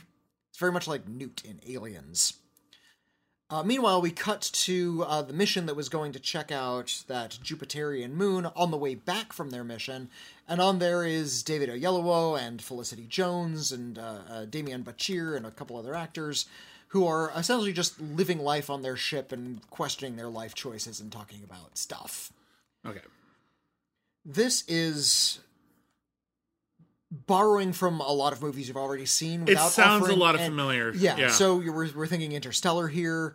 Uh, we're thinking um, Sunshine. Sunshine. Yeah, that that was the one. Yeah. um, the, the the Danny Boyle film. A lot of just like life on a spaceship. I was thinking a little bit of uh, Passengers for a Mm-hmm. few minutes. Sounds a little Uh, bit like Solaris, which is also I mean the George Clooney version. Yeah, but Steven Soderbergh made that one. Yeah, but that, was- but uh, that was like a pensive, you know, Yeah, s- um, science fiction drama in space. This is not so pensive. This is actually a little bit more conventional and approachable, and it's kind of upsetting that it's bringing no ideas to this setup. The idea that Earth is dying out and that there are some people coming back with some information that may or may not help doesn't really have this overbearing sense of doom that George Clooney is kind of shooting for. Uh, nor does it seem to be inviting a lot of really heady philosophy about the meaning of extinction or what happens when humanity might be doomed or uh, what it means to have an inhabitable planet somewhere out there that may or may not be reachable. This is not silent running. No, that doesn't sound like it. That's not. I, I, want another silent running. And I, and I remember reacting kind of negatively to silent, silent running, but I'm watching this movie saying, "God, silent running was so good." Silent Running, Silent Running. If you're not familiar with what we're talking Mm. about, it's um, a movie we covered a while ago on an episode of Episode Zero, and it's a movie about how in the future we have messed up the uh, the uh, environment so badly that there's only a few forests left, and they're actually in these like arboretums in space. And there's only like one person who even gives a shit about them, hmm. and he will do anything possible to protect the plants and animals on these ships, even though he's being actively told to destroy them because no one cares anymore. Hmm. It's a depressing allegory. Um, but the thing with that though is that that's like, oh, if only the movie had been this. As what it is, this sort of, hmm. you say it's kind of conventional. Yeah. Is it good for that? Well, it, it it does take a lot of those sort of like uh, cold, empty interiors, like the last of humanity being just this uh, essentially an empty cafeteria. Uh, it takes a lot of that those images uh, pretty well. Like it, it stages them and get, has a good sense of these spaces. I do appreciate sort of the design of the craft and a lot of the idea of where we reside as the species is perhaps on the brink of blinking out might bring a little bit of idea to sort of what, the environments that we've created and how we've kind of destroyed our earth environment. But that's like a little incidental detail that's not really brought up in dialogue. And the identity of the girl is eventually revealed. You can predict the the identity of the girl uh, the relationship he has with Felicity Jones might be up for question. There's something like it's so straightforward. You think there's something more going on. Like there's some sort of underhanded twist that he threw in on you, some kind of weird chronological thing. Like it, oh, it turns out that like this is generations hence, and people have come back. Uh, you know, in in the far f- more distant, like they would have pulled a something like an Interstellar, where like a lot more time had passed, and he gets to meet his daughter as an adult. Uh, spoilers on Interstellar. Oh, that movie's old now. Yeah, people know that one. It's like half day. also, that's not much of a twist in Interstellar. Oh, it's pretty clear. Um, Interstellar, I'll, I I can appreciate Interstellar for having like a big idea. Like love is the thing that's missing from the like unified field theorem of the universe. It doesn't really work because Christopher Nolan isn't that kind of a filmmaker. You, you get you get the you get the impression that he believes in the unified field theory, but not love. yeah, Yeah, But Um, then, but then he argues that love is the thing that's missing. All the science stuff in that Mm. movie and the way that it's realized and like planets that like operate on different timetables than the space around them all that shit's amazing Yeah, the yeah. robots are amazing all like the realization of like we're gonna try to like, the, for the practical scien- realism of of astral the, physics. the the idea of like when 2001 came out it was like we're going to take science fiction as seriously as possible. We're going to be as realistic as we possibly can. We're going to be as grounded as we possibly can and in the portrayal of actual space travel.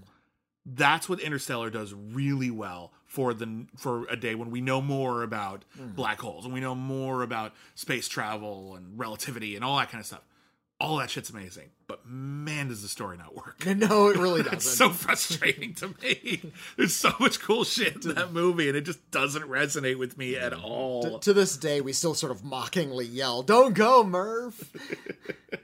uh, this is like Interstellar Junior. It's like it, it- it's it's trying to brush up against big infinite ideas, but it, it's not even reaching that hard. That's too bad. Uh, George Clooney seems to be too affable a filmmaker. He's trying to make it a little bit too human, a little bit too much about the conversation and the people rather than bigger ideas. Now, a movie like The Martian was able to get away with that because the situation was so desperate in that movie. It was actually a good uh, obfuscation of the tension in something like The Martian.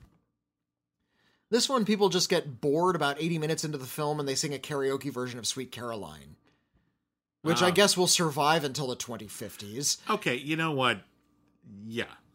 Sweet Caroline, Just for that ba ba ba. every bar always there will be people singing Sweet Caroline in the future like people sing like sea chanties now. Like blow the man down that will last that will last forever. That will be Mary has a little lamb. That will last. Hmm. Okay? Not everything I will, feel like, but anything with that kind of anything with that kind of ba ba ba, anything with that kind of thing where everyone in the entire crowd will come in like Eddie Izzard talks about with 12 Days of Christmas. the five golden rings. Yeah, you just come in five gold rings. The rest of it doesn't matter. Five gold rings mean that shit will last for an eternity.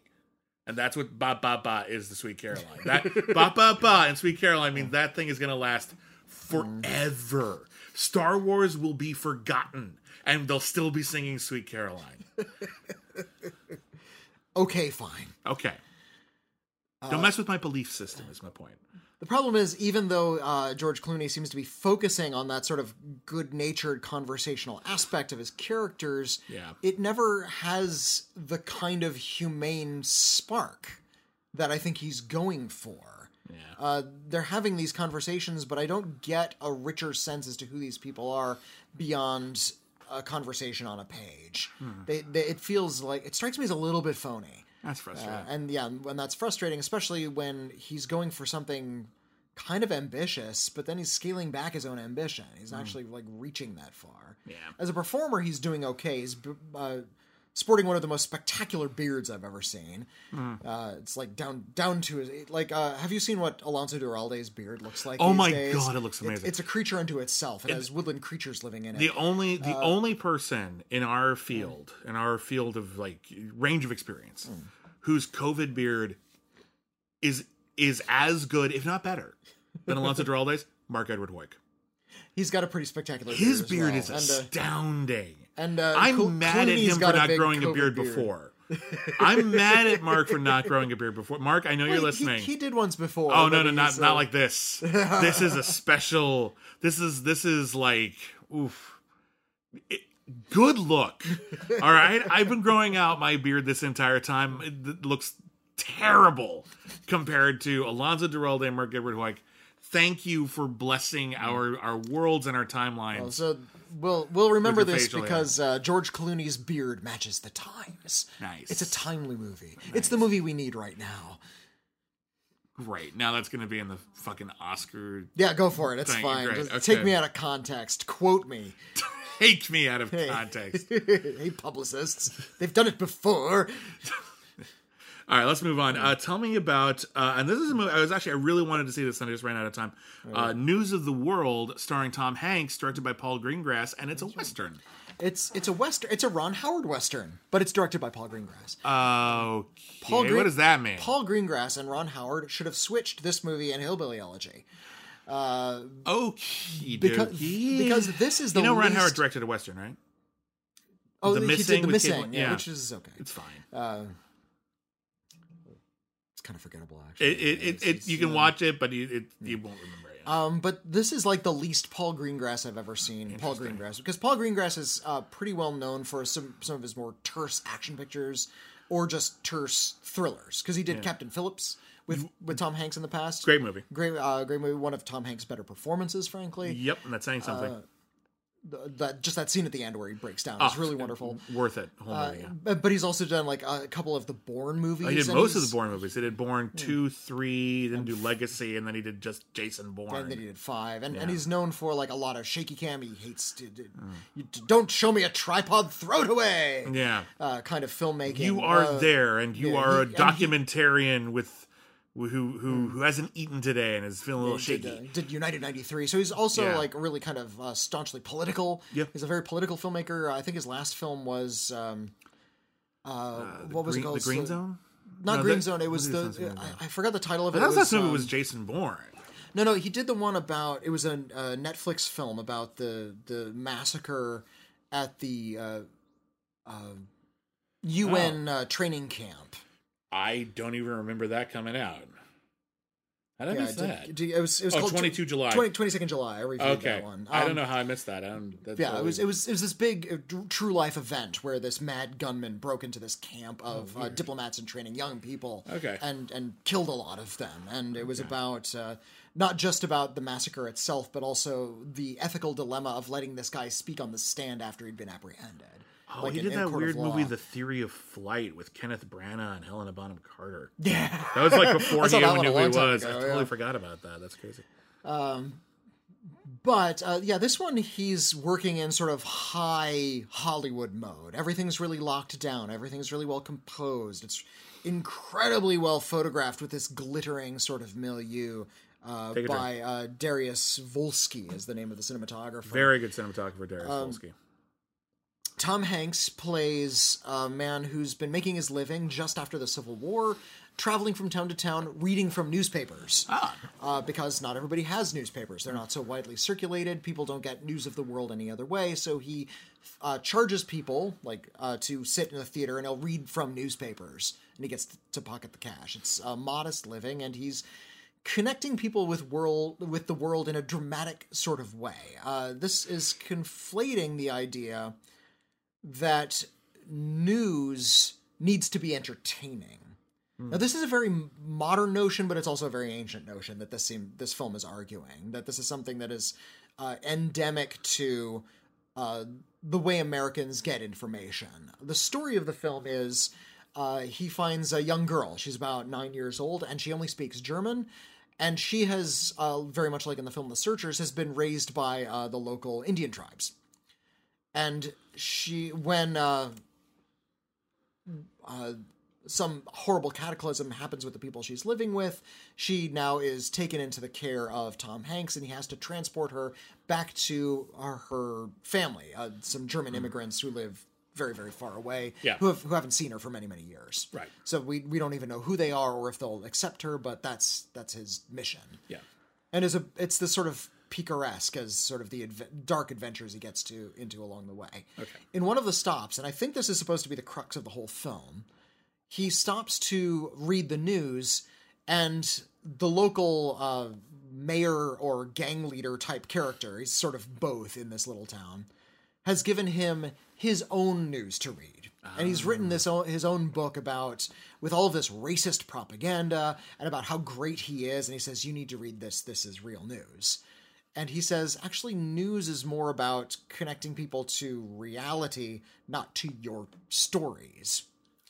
And there's a little bit of a dramatic tension there between uh, Tom Hanks and, and this guy. That sounds like a whole movie. That should have been the whole movie, but there's a lot of filler on either side of it. There's a big gun battle that follows that, that takes place over the course of like the next day in terms of the film's chronology. Okay. And then ultimately, it, it is about the fate of this young girl and how uh, Tom Hanks has sort of come to care about her and has to let her go. Uh, I'm, I'm having a little bit because, uh, as I've said, Paul Greengrass is a fiercely political dir- director Yeah. and I'm trying to suss out his politics here. Is he trying to say that news has to be entertaining in a positive way for it to be true? Or is he saying that you know, using news as entertainment is actually a dangerous thing because propaganda can easily be slipped into that?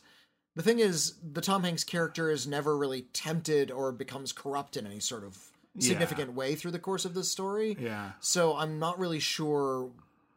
Well, if he's Like, incorruptible, yeah. if he's incorruptible, mm-hmm. and again, I haven't seen this one, mm. but let me ask you this: if he's incorruptible, then one could argue also by virtue of the fact that they cast Tom Hanks, who is one of the most trusted faces in media, um, that whatever he espouses is probably what the movie espouses. Mm. But is or does it not feel that way?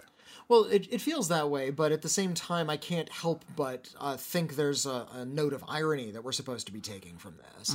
That uh, hi- his view toward reading the news is a little bit, uh, a, a little bit sensational unto itself. Uh, ultimately, though, it's a very sort of uh, almost a conventionally touching sort of story. Uh, Tom Hanks' performance is great. Uh, the young girl is played by an actress named, uh, let me look up her name, uh, Helena Zengel. She's a young German actress. Uh, she's very, very good, and the clunky scenes that I've seen in other movies where people who speak different languages learn to bond over little things are actually handled very well here, especially because of uh, Hanks and Helena Zengel have really good chemistry together. Uh, and I appreciate that. I appreciate sort of the the natural uh, naturalness of this uh, proto parental relationship that starts to form between the two of them. Oh, and I appreciate you know the the grandness of the photography. They really make it look like this big sort of wonderful glittering old west vistas that I haven't seen in a movie since The Hateful Eight, and The Hateful Eight was wielded in sort of a weird way, like the gorgeous photography. To what end we can discuss. Well, but, but uh, also mostly took place inside Yeah. like a cabin. But yeah, Paul Greengrass is actually like trying to wield photography in a positive way, which I don't see in a lot of films, even westerns and even larger outdoorsy kinds of movies. So I, I liked a lot of the technical technical aspects and a lot of the smaller, uh, intimate human moments. I think those are handled very well and don't feel like Paul Greengrass at all. Uh, maybe I'm just trying to find more in this film than there really is. Maybe it's simpler than all that which is kind of out of character for a film of this uh, stature. Uh, ultimately, as you can tell from my description, it's a bit of a mixed bag. Yeah. Uh, there's a, there's a lot of really excellent things in it, but I'm trying still trying to suss out what the ultimate thrust of something like News of the World is supposed to be. Interesting. All right. Uh, well, last uh, let's wrap this one up. We started off with a big superhero movie starring Pedro Pascal. Uh, let's end up with a big superhero movie starring Pedro Pascal. He's everywhere, isn't he? he is. Uh, he's also the Mandalorian. He's just uh, he's just the guy of the hour, and I like him a lot. And I liked him in Wonder Woman. And I like him here too. He plays a supporting role in this one. This is We Can Be Heroes, a new movie from writer director Robert Rodriguez. Uh, which is a it's a sequel to his film The Adventures of Shark Boy and Lava Girl in 3D. Which which I saw in 3D. Uh, I actually missed that one. Fortunately, uh, this movie, you really don't need to see anything else to just follow on this film. Shark Boy and Lava Girl are both in it. In fact, we actually meet uh, their young daughter, uh, a, a young girl named Guppy, who has got some of uh, her father's powers and some of her mother's powers. Um, and she's totally the Wolverine of this superhero team because, like, she's got like in addition to having like way too many powers like she can control water and like create like sh- flying sharks out of water that she can ride but she's also got like super strength and super shark teeth and she'll go into like a shark frenzy where she keeps beating people up. She's like six. So already we've got a great breakout character here. This is a story about uh, a group of superheroes called the heroics. It's the avengers of this fictional superhero universe um, Shark Boy and Lava Girl are, are characters in that team. Uh, we also have uh, characters like Miracle Guy, uh, played by Boyd Holbrook. Um, Pedro Pascal is a member of the team. Christian Slater plays a character named Techno. All right. Uh, Sung Kang from the Fast and Furious movies plays their speedster. His superhero name is is uh, Blinding Fast. Um, and uh, yeah, they're all superheroes. They're all uh, kind of divas. They're, they they love attention. They love cameras.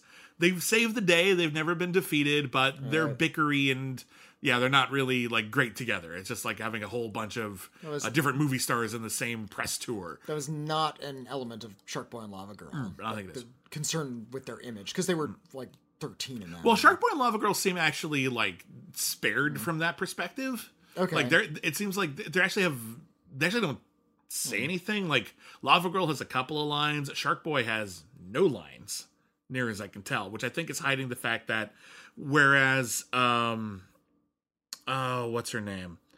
Something Taylor Dooley, uh, who was the original Lava Girl from the movie. Uh, she's back, but Taylor Lautner played Shark Boy in the original movie, and they didn't get Taylor Lautner back. So I think too, maybe too big a star now. Maybe, maybe I don't know. Uh, maybe he was just busy. Who can say? But in any case, he doesn't have any dialogue, and maybe just that's hiding the fact that Taylor Lautner isn't back. Just said I'm not putting that shark suit back on. Uh, but in any case, the plot of the movie is uh, aliens have invaded Earth. Big tentacle aliens with big tentacle UFOs that fly around and Hmm. attack everybody, and they have abducted all of the adult superheroes. All of the child superheroes, all of the children of those heroes, who like while their parents are off on missions, are at like this kind of like Thunderbirds daycare- Island. Yeah, and- no, no, they're in like a daycare in like Avengers Tower. Oh, okay. They have like they're all like they're all just like thrown into a room together and told like just I don't know, do lessons on your iPad. There's no adult supervision, which is weird. But uh, they all have superpowers. Some of their superpowers are really fun. Uh, there's a kid. There's a kid named Wildcard who has a whole bunch of superpowers, but he never knows which one he's going to use, so he he can barely use them. Um, there's a Guppy is of course a delight. Uh, there's a character who uh, uh, can rewind time, like something happens and go back to like go back like t- 15 seconds. And his twin sister who can fast forward time. They're a fun. right. They're a fun group. There's a kid who can like change his face like a cartoon character. Um, there's uh, uh, a young girl who can uh, she she can sing and like you know pierce your eardrums, but she can also like sing at such a low register that she can like float you off the ground with the vibrations and stuff. These are all really fun ideas. So all the adults have been kidnapped, and now it's up to these young superheroes to save them. You know, kind of like Spy Kids, but with superheroes. I was about to say this. This is the Spy Kids story. It's very, very much Spy Kids. You know, here's the thing though Spy Kids rocked. Yeah, Spy Kids is really good. First Spy Kids in particular, excellent movie. And it's a perfectly good framework for another superhero movie. And I'm not going to begrudge Robert Rodriguez for revisiting a theme, especially when it works both times. We Can Be Heroes is it's a little on the cheap side. I don't think it's it, that anything anyone would particularly argue with that. Uh, but it is clever. It's got a great young cast. It actually uses uses their various superpowers with more imagination than we see in a lot of the bigger blockbusters. There's actually like Yeah, conversations I, in I appreciate that. If Yeah. you're going to introduce a superpower, use it in a clever way. yeah, keep finding new ways hmm. to use it and something that we rarely get to see in our team up movies, find a way to have those powers interact with other powers on the team. Use them together hmm. effectively. This is actually like just good solid comic book storytelling. Got a wonderful young cast. They all inter- they all interact with each other well. They all have strong personalities. Um the story is very simple. It's it's a kids movie. But it's a very good kids movie Okay. in which I actually think like I have a couple of like minor quibbles about how well that scene wasn't handled very well and maybe the ending is a little too easy, but honestly it's been a while since I've seen a superhero movie that is specifically for younger audiences, not just like everyone can enjoy it, but like specifically for young people. That isn't a t- like there's a lot of TV shows, but about movies that is smartly written, mm-hmm. engaging, does some unique things with the genre. Look, Robert Rodriguez is really hit and miss. I think we can all agree on this. oh, for sure. For throughout his whole career, hmm. like he can make classics and he can make crap.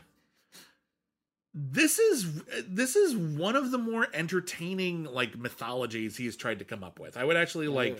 I, I, really um, would love to see more in this universe. It's just really charming. It's got a good heart to it and very funny. And yeah, I just liked it. Something about Shark Boy and Lava Girl was actually it was an idea he came up with uh, with his kids. Yeah. Uh, he like was talking to them about like what kind of story they wanted to see and they came up with these superhero characters themselves. Shark, shark boy and lava girl and so we decided to make a movie about that.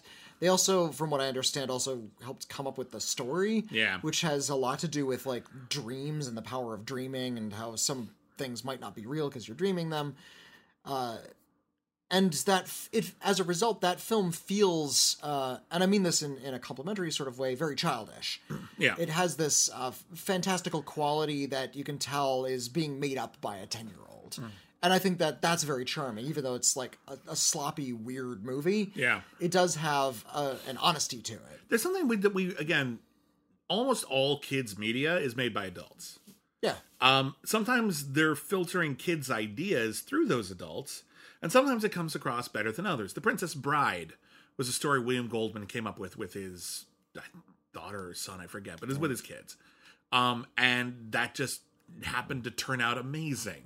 Monster Trucks was an idea that someone's kid came up with, if memory serves. And you know what? That movie's cute as fuck. that that it, That movie works. it was a huge bomb but it is pretty good That's an Uh, entertaining flick. That movie is not as bad as everyone assumed it would be. I enjoyed it. a squid monster is the engine of my car i feed it gas and it gets high But sometimes it's also junk. And, Uh, well, and fortunately, this is not one of those times. Uh, House, 1977 film, was Yeah, yeah, yeah. in- informed very much by a, a child's input. Exactly. Sort of things a child might be afraid of. Yeah, that's a horror movie. It's a great horror movie, but it's, it's really fucking weird. It's a fucking nightmare, is what it is. Yeah. in a great, great sort of way. Uh, so I can appreciate that kind of sloppiness if it feels uh, like kids are communicating with one another. Um, This does- doesn't does feel this sloppy. This- quality? No, no, this doesn't feel sloppy. Feels this more like Spy Kids? This feels quite polished. Maybe maybe it's because Robert Rodriguez's kids are older now. Yeah, It's yeah. not maybe it's not you know ten year olds aren't telling the story. This is Shark sort Boy of and told by Lava Girl was in 2005, if I recall. Yeah, it's been 15 years. So, uh, but yeah, this has a little bit more of a polish to it. But I gotta tell you, man, it's really, really nice to see an uncomplicated superhero movie that just tells its story, remembers that its characters have to actually care about things and interact with each other and not just go through the plot. Um, that un- remembers that superheroes are supposed to be cool, Hmm. that they're not supposed to be like that they're supposed to be heroic and not like awful. You know, like or it's violent or people. violent. Like, yeah, it's actually like, and again, there's a place for that. But sometimes it feels like we've moved so far into that realm that we forgot that on some level, these were, many of them were designed to be originally stories for young people. Yeah. And it's good to have stories that capture that. And frankly, it's good to have stories that feel new because we can't, if this genre is going to last as long as people want it to, you gotta have new characters once in a while, man. It can't all be Spider Man and That's what they, Batman. They're you just know? gonna well, they're they're just gonna bring back all the Spider Mans at once. I realize That's their that. only solution. I'm not saying that's not fun, but we also need new stories, and a lot of people are making the new stories, and this is one of the better examples. And I think, you know, adults who think everything's got to be grim and gritty will reject this, but if you don't, I think you'll have a good time watching this kids movie, and if you have kids, Okay. it's a really good movie. Well, So I. I liked it a lot, actually. Okay. So just it's a, it was a nice little breath of fresh air, especially considering like everything coming out right now is really intense. It's Oscar type stuff, or it's big blockbusters that are trying to shake you to your bones, and just a nice little breath of fresh air. So uh, we're gonna review films on the critically acclaimed scale. Uh, for those of you who may be new, the critically acclaimed scale goes from C minus to C plus. The lowest a film can get is a C minus. That's below average. That's not very good. We just don't recommend it. Possibly the worst thing ever made, and anything in between. C is average. By definition, most films are average. there's just there's good and there's bad. Hmm. You know, it's not really doesn't really lean too far in either direction. Depending on how interested you are in the filmmaker or the story, maybe you'll like it more than others. But it's not that. It's not amazing. And then there's C plus. It's above average. That's a that's quite above, good. That above is. average, you say? That's quite good. That is. That's uh, everything from we genuinely recommend it to the best movie ever made, and everything in between. And on that scale, We Can Be Heroes gets a big old C plus. Well, I think I'll try to check it out then. Yeah. We're gonna do a catch up episode next week. Yeah. There's a lot I still need to see. Same. Uh, if I can, I'll try to fit that one. Yeah, it's it's it's short and it's it's cute, and I just I just genuinely dug it. So um, I think uh, yeah, if you feel like you kind of wish superhero movies were a little bit uh, uh, more all ages friendly and catering more towards young audiences, this will definitely work for you. I think so. Uh, I liked it. It's definitely a, a welcome addition to the genre. Uh, News of the World, Witney. News of the World is a C. I, I appreciate a lot of the, the visuals and I liked the performances a lot. Uh, and I'm, I'm still thinking about it though, and I Yeah. think uh, it's not because it's so complex. I think it's because it's unclear. So That's that that's the thing that's kind of holding me back a little bit. Again, maybe maybe I'm overthinking it. Maybe. I, I would like to hear your take on it if you get to see it. I, I'm looking forward to. it. I'll try to get to it for next week. Uh, okay, uh, the Midnight Sky. The Midnight Sky. It's a low. It's a C, but it's a lower C, just because I appreciate its ambition and its affability. But yeah, it's it's actually. You know what? I'm gonna do downgrade. It's a C minus. I. I think it's just too predictable and bland at the end of the day. That's a shame. Uh, Promising Young Woman, big ol' C plus. C plus. I really really like yeah, this movie. guaranteed spot on my best of the year list. It's just exactly rides the right line Hmm. uh, between uh, you know that sort of revenge exploitation cinema with really smart, excellently topical, wonderfully written and acted. Yeah, uh, yeah. uh, just it's every danged thing it needs to be, which is extremely impressive considering the material and how easy it is to, to make any missteps. Mm-hmm. And I don't think it makes a one. Yeah, it does, does it all right. Uh, Soul. Soul is, is a C. Uh, it's it's. I think we're just disappointed because it's average, when it's such an ambitious project creatively. Uh, it, it- it's it's not a wash, Oh yeah. but it's just just sort of middle of the road, Yeah. which is what the C is for. So I- there you go. Exactly. I think that's my point. I, I think um, there's too much good in it to even remotely consider it for a C minus. Yeah, It's beautifully animated. The, the music is excellent. Uh, but uh, and and again, it's so easy to maybe overreact to something like this because Pixar has set such a high watermark for itself. Uh, but the simple fact is, there's a lot of ambition here, and then at some point, it just settles in to being really frustratingly straightforward, considering all the gigantic ideas that are inherent to it. Um, so it it sets up the expectations for itself, and then doesn't meet them, regardless of if this was the first Pixar movie, like or the or the fiftieth. Doesn't matter. The movie sets you up for something it's not going to give you. It's And not, not it just in, compared to other Pixar movies. and ultimately, it's sweet, but ultimately, it just doesn't even come remotely close to its ambitions. yeah, uh, which is frustrating. but agreed on all counts. But but not so bad. So it's a C. Um, and then Wonder Woman 1984. Uh, it's it's a C minus. The the film is just uh, shabby and not very interesting. Hmm. There's uh, like a few interesting fight sequences, but they're in this mess of a script. Yeah. that does not hang together in any kind of meaningful It's way. it's frustratingly undeveloped, and that's very annoying to me because I, I, I like Wonder Woman. I like uh, I like the cast. I actually think these are two of the more interesting villains we've had in a DC movie in a while. I think Kristen Wiig, you know, she's playing a somewhat more tried and true villain, but I think she plays it really, really well. Pedro Pascal's a really, really fun villain in this. Um, but yeah, it's just shabby. It's shabby. It's undeveloped. It makes weird choices that aren't weird in a fun way. They're weird in a huh, and it makes you it gets you really distracted, and you start wondering why the movie doesn't make more sense, kind of way. yeah, yeah, And that's not what I want. It's far from the worst DC extended universe movie we've had. that's Suicide Squad. I think. I think it's Suicide Squad. I would say it's Batman v Superman.